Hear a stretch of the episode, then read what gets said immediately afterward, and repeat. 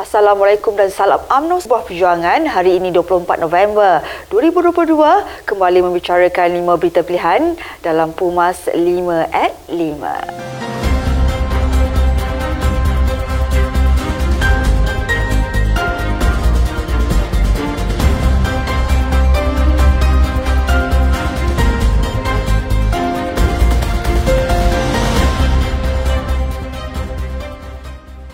Presiden AMNO, Datuk Seri Dr. Ahmad Zaid Habibie meminta semua pihak untuk tidak mengeruhkan keadaan apatah lagi apabila negara sedang berhadapan dengan situasi politik sukar. Beliau memberi respon berkaitan kenyataan media palsu yang telah tular selepas mesyuarat Dewan Tertinggi Barisan Nasional semalam.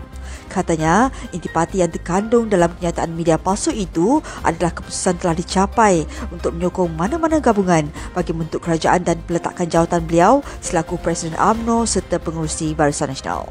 Jelasnya, Naib Presiden AMNO, Datuk Seri Ismail Sabri Yaakob yang juga telah menyatakan pendirian bahawa Barisan Nasional akan kekal sebagai pembangkang dan tidak akan menyokong mana-mana gabungan bagi bentuk kerajaan pasca pilihan raya umum ke-15 tiga pimpinan tertinggi BN iaitu pengerusi Datuk Seri Dr. Ahmad Zaid Hamidi, Timbalan Pengerusi Datuk Seri Muhammad Hassan dan Setiausaha Agung Datuk Seri Dr. Zamri Abdul Kadir telah menghadap Yang di-Pertuan Agong Al-Sultan Abdullah Riyatuddin Al-Mustafa Billah Shah di Istana Negara.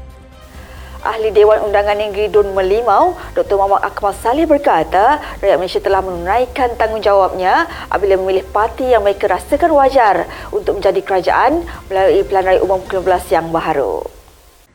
Jelasnya, dalam proses demokrasi ini, untuk pertama kali dalam sejarah, tak ada satu pun parti mempunyai bilangan kursi yang mencukupi bagi menubuhkan kerajaan maka secara asasnya dua gabungan yang teratas dalam kutipan kerusi wajar mengadakan perbincangan bagi tujuan menubuhkan kerajaan persekutuan.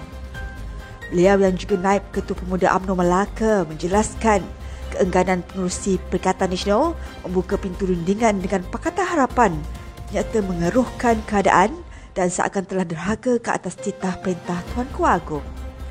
Kebijaksanaan Tuanku yang sentiasa meletakkan kepentingan rakyat melebihi segalanya wajar dihormati dan dipatuhi oleh kedua-dua parti Perikatan Nasional dan juga Pakatan Harapan.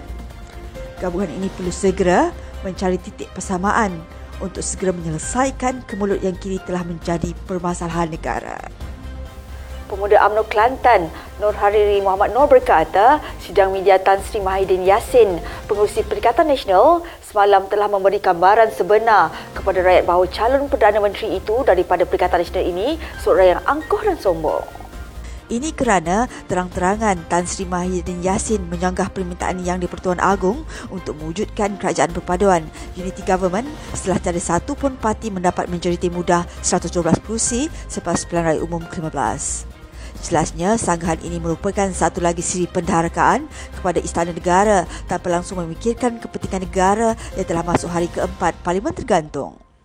Menurut beliau, komposisi kaum dan agama ahli parlimen yang diwakili oleh Perikatan Nasional langsung tidak mencerminkan citra warna negara apabila hampir 99% ahli parlimennya adalah Melayu Islam. Mesyuarat khas Majlis Kerja Tinggi AMNO memutuskan untuk menyokong dan menjunjung titah ke bawah duli Yang Maha Mulia Seri Paduka Baginda Yang Pertuan Agong supaya Barisan Nasional menyokong dan mengambil bahagian dalam kerajaan perpaduan yang bukan diterajui oleh Perikatan Nasional bagi memastikan sebuah kerajaan yang stabil dan makmur dapat dibentuk.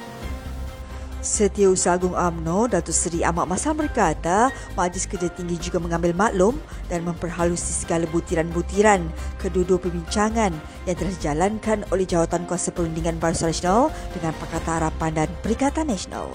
Jelasnya, Majlis Kerja Tinggi juga bersetuju semua wakil-wakil parti yang memenangi kursi parlimen pada pilihan raya umum ke-19 mematuhi dan menerima sebarang bentuk kerajaan, perpaduan atau lain-lain bentuk kerajaan yang bakal dimasyurkan oleh Seri Paduka Baginda Yang di-Pertuan Agong.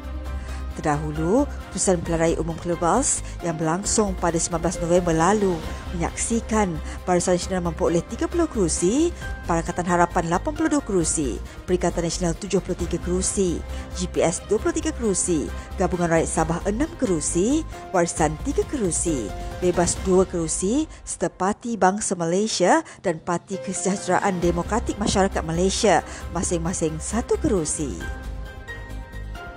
Satu mesyuarat khas Majlis Raja-Raja telah diadakan hari ini bagi membincangkan pelantikan Perdana Menteri ke-10 ekoran keputusan Parlimen tergantung selepas pelarai umum 19 November lalu.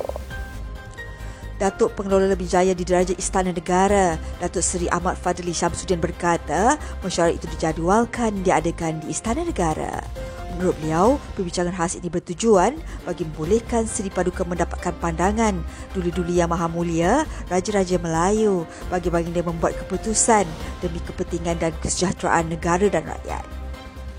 Sekian saja daripada saya Adib Ahmad. Jangan lupa temu janji kita Isnin hingga Jumaat jam 5 petang.